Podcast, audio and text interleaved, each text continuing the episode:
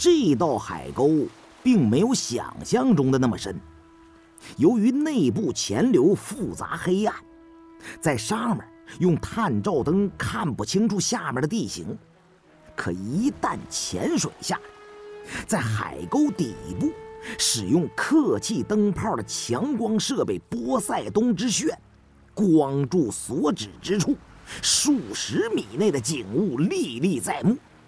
我们三个人伏在石后，举着两架探照灯，各处扫视，凝神观看四周的动静。我顺着探照灯光柱匆匆一瞥，发现海沟并非是天然形成，排比林立的粗砾石柱，说明这里曾经是一片恢宏庞大的建筑群。毁天灭地的巨大灾难，使这里沉入了海底。建筑的顶层被海沙淤泥所覆盖，年深日久，形成了一层脆硬的浆壳。这道海沟之所以暴露出来，并不是有沉船落下，因为这附近没有近代舰船的踪迹。我们旁边。只有一艘被腐蚀的、仅剩下船架龙骨的老式木船残骸，那已经不知是哪辈子沉到海里的古代沉船了。刚刚潜下来的那处豁口，很可能是由于我们藏身处的几根石柱倒塌而产生的。珊瑚螺旋东西长，南北窄，海底森林。密集处多集中在地形凹陷的东侧，向西地势渐高，在潮位低时会有黑色的幽灵岛浮出水面。我们潜入的海沟正是介于珊瑚森林和幽灵岛之间。利用潜水中初次侦查的时候，我曾发现这一带海床上。有许多黑漆漆的窟窿沟壑，现在想来，也许下面都是龟墟古城的遗迹，规模相当的惊人呐。我想到这些，微微有些走神了，突然感到 Sherry 杨轻轻按住了我的左手，头上那东西也跟着潜下来了。我不由得把鱼枪举起了，准备接敌。明叔连连摇手，示意不能来硬的。这海槽里肯定藏着什么巨大的海兽，他未必已经发现了咱们。现在赶紧把身上的光源全部熄灭，免得暴露了目标。等他游走了，再设法悄悄潜回去。山瑞阳也同意明叔的办法，我们赶紧灭灯，除了探照灯波塞冬之炫，以及佩戴在身上的挂灯头灯之外，金属的潜水盔中也各有两盏微光灯。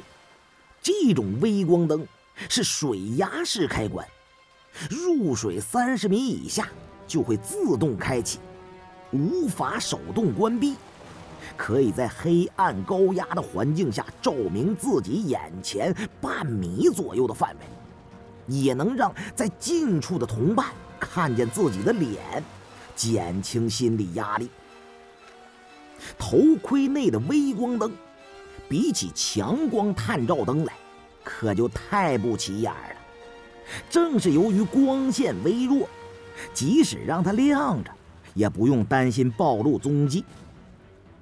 光源一灭，海底顿时陷入了一片漆黑，到处都是死一般的沉寂。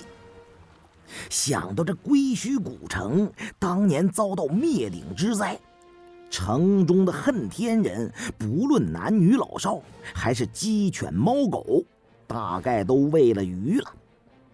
南海蛋民们采蛋的时候，不敢提及猪字。据说，就是因为海底有幽灵恶鬼守着棒珠。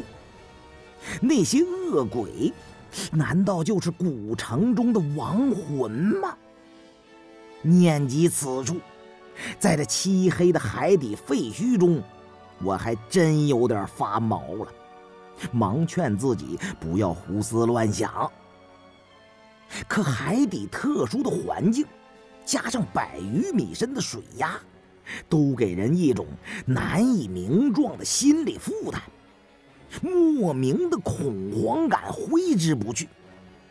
想到山瑞阳就在我身边，我总算是克服了这种不安的情绪。可感觉到身边钱流突然波动起来，知道是有什么大家伙。正在我们身边经过，不由得又是一阵紧张。我不知道，这是一种在深海产生的正常心理现象，几乎每个潜水员都会出现。暗地里骂自己没用啊！当年刺刀见红，连眼都不眨，怎么到海底就变得这么没出息了？可千万别让山瑞阳和明叔看出来，要不然我就没脸上船了。我虽然紧张，可有人比我还要紧张。身前的明叔，像是被海蜇刺到了，全身如同过了电，一长串水泡从他的潜水盔中冒了出来。我和山瑞阳都被他吓了一跳。但我们随即明白过来，明叔这是受了什么惊吓。我见他要用手去拨头盔，暗骂这老港农又不知是哪根筋搭错了，赶紧伸手将他按住，扳过他的身子来。等借着微光一看，原来不知是从哪儿冒出来只乌贼。这乌贼也不算大。身体有成人的两个拳头加起来大，伸开触足，紧紧扒住了明叔的潜水盔上的蛙镜。他体色苍白，遍布紫褐斑痕，瞪着两只灰蒙蒙的眼睛，在明叔脸上来回的蠕动。明叔视线完全被挡，哪知是条乌贼。还以为自己被什么海兽给一口吞了呢，眼前全是蠕动的胃肠，饶是他跑过船下过海，也当场就被惊得慌了手脚。我怕明珠把自己的呼吸管给扯脱，急忙牢牢地按住他的双手。申瑞阳从后边用潜水刀轻轻地挑开乌贼的腕足。把他从明叔的潜水盔上给剥离，他手下甚轻，乌贼并没有感觉到什么威胁，始终未曾吐出墨汁。这时我感觉到身边的黑暗之中水流激荡，卷起好强的旋涌，有个白色的模糊影子在附近探手钓尾。距离我们已经近在咫尺了，我知道，藏是藏不住了，急中生智，抢过山瑞阳抓住的乌贼，狠狠一捏，随手将其松开。那乌贼吃痛受惊，出于本能，立刻吐出墨汁，想要自溺脱身。乌贼吐出的漆黑浓墨，如同一股海底黑烟。他的身体也急射窜出，黑暗中果然有只海兽被逃遁的乌贼吸引，在我们面前掉头追去。微光灯下也看不清究竟是个什么，只感觉到白蒙蒙一片，大的吓人。那东西游动带起的水流十分的强烈，像是海底刮起了龙卷风一般。若不是我们抱着石柱，几乎都要被它卷走了。而且潜流涡涌，久久不绝。我暗自吃惊啊！如此长大会是何物呢？莫非海底当真有龙吗？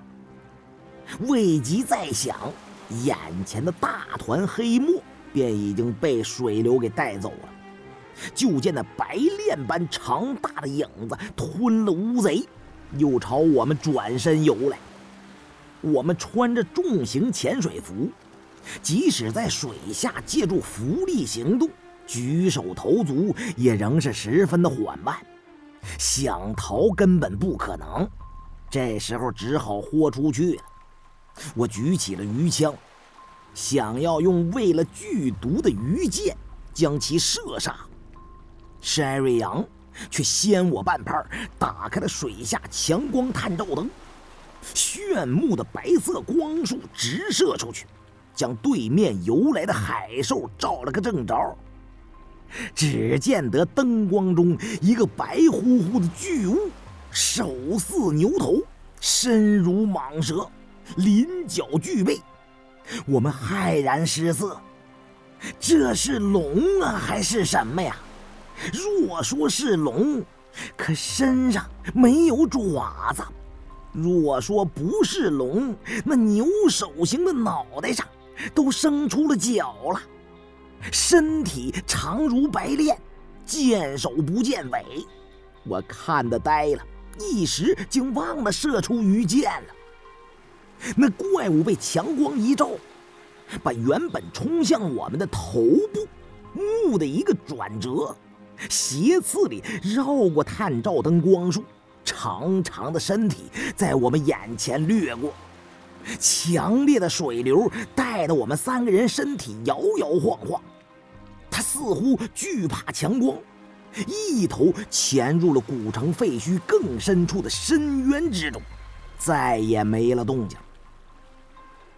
没等我们顾得上庆幸。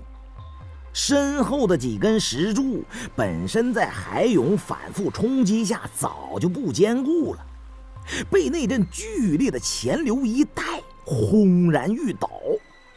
我指着侧面不远处的古代沉船，那后边似乎有间石殿，躲进去，也许能够避开倒塌的石块。石柱已经倾斜，说倒就倒。而且判断不出掉下来的石块会砸向哪里。我们判断出落石的死角，迅速移动到沉船骨架里面。断裂的石柱紧跟着就倒塌下来，被激起的海底泥沙产生的一片烟雾，把我们刚才停留的区域覆盖住。所幸并未引起连锁反应，但谁也不能断言其余的区域就能比那儿安全坚固。这沉在海底几千年的古城中根本就没有安全地带呀！我们躲进沉船的龙骨下，借机稍作喘息。明叔受了接二连三的惊吓，有些沉不住气了。手脚无措，他抓起了水下写字板，匆匆的写了几个字让我们看。这种水下写字板是给潜水员互相交流使用的，除非是经过长期磨合产生的默契，否则潜水员相互之间有一些复杂的信息难以及时沟通。遇到这种情况。就会借助水下写字板。我一看明书写的是个“龙”字，知道他是说刚刚见到的大海兽是龙。这回遇上大麻烦了。我并没有见过真龙，也不知明书是否亲眼见过。不过马克思主义千头万绪，归根结底只有两个字：造反。什么是造反呢？就是敢为天下之人所不敢为。龙和鱼在我的世界观中没有什么区别。我对明叔举了举手中的鱼剑，等浮上海面的时候，那怪物要是再敢露面，我非让他吃我几剑不可，让他尝尝沾满了蛋民血泪仇的利剑是什么滋味儿。山瑞阳摆了摆手，示意我们不必担心。他在写字板上写了“大海蛇”三个字，又指了指探照灯。我这才记起前两天在船上他跟我提到过深海的海蛇，西方人称其为海蛇，而东方人就管它叫龙啊。实际上是同一种海洋生物，沉浮莫测，常在飓风暴雨之中攻击舟船，吞噬船上运载的人口牲畜，所以船员们谈之色变。古时候，海边庙宇中多有描绘海怪吞舟、翻船的场面，里面的五爪之龙的形象，便是以海蛇为原型。不过，因为它惧怕光亮，所以平时只在黑暗的海底出没。只要携带强力水下照明设备，就没什么好怕的。如果早发现是大海蛇，也不用听明叔的馊主意，关上光源躲藏了。刚才灭灯之举就险些受到攻击呀。明叔也知海蛇来历，隔了一阵，如果不是极特殊的情况，海蛇不会冒着光线袭击舟船和潜水员的。他握了握手中的强光探照灯，过了好一阵子。才终于镇定下来，对我们挑了挑大拇指，表示不用替他担心，没问题了。山瑞阳和我举着潜水手电筒四处的打量，只见身后的古代沉船虽然仅剩残骸，但仍可以看出与中式船舶外形相去甚远，充满了阿拉伯地区的异域风情。船体大半被海沙覆盖，能烂的几乎都烂没了，很可能是一艘元明之际海上贸易往来的商船，不知是遇到了什么样的海难，才被卷入了珊瑚螺旋。周围的古城废墟也已经全部失去原貌，这些东西。也许对考古学家而言是惊人的发现，但在我看来，并没有什么探索的价值。绕着沉船游了一圈，再没发现有玛丽仙奴和其他的沉船踪迹。海底遗迹的规模虽大，但潜水员能去到的地方十分的有限。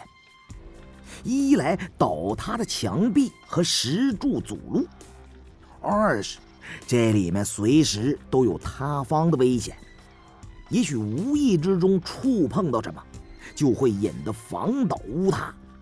似乎连海中水族都知这里危险，在附近都没有他们出没的身影，完全是一片死气沉重的鬼域。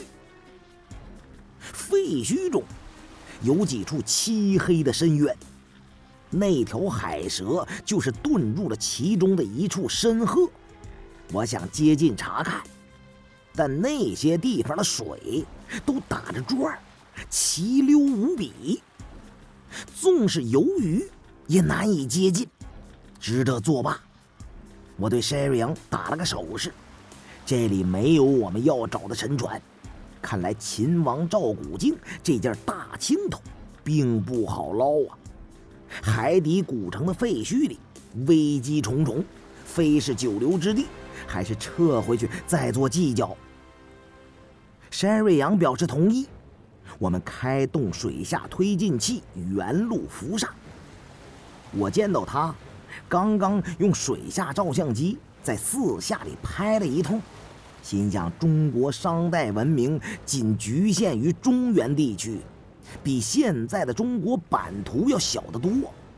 如果真在南海尽头发现了受商周文明影响深远的龟墟遗迹，对于研究人类的航海历史和文明史，都有着非凡的意义。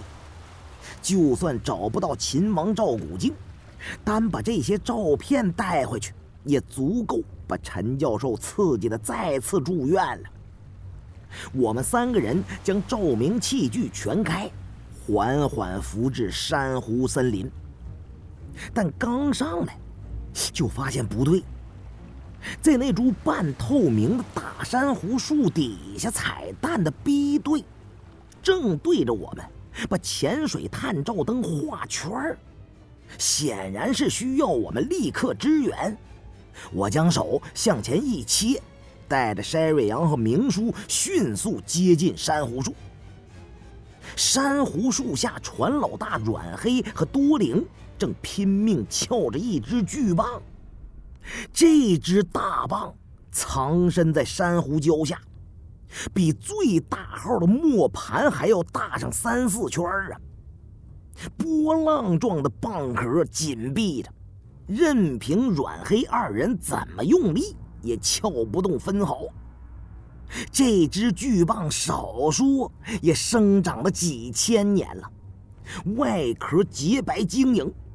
几乎跟海底的石头结成了一体了，是只善于夹人腿脚的食人贝呀。海中生蚌，实为古说。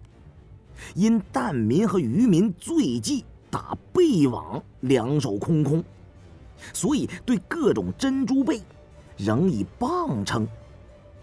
食人贝，在蛋民口中。虽然不提它的学名砗磲，却常以白堪呼之。不知多少蛋民在采珠的时候，被这种东西夹住，坏了性命。我不知船老大阮黑为什么想把它撬起来，还不等问他，他就迫不及待的打着手势告诉我们：蚌壳里面有个人。我还道是我理解错了阮黑的意思了。这汹涌无际的珊瑚螺旋海域，除了我们，哪里还有别人呢？就算这是只俗称食人贝的深海砗磲，它壳中又怎么会有人呢？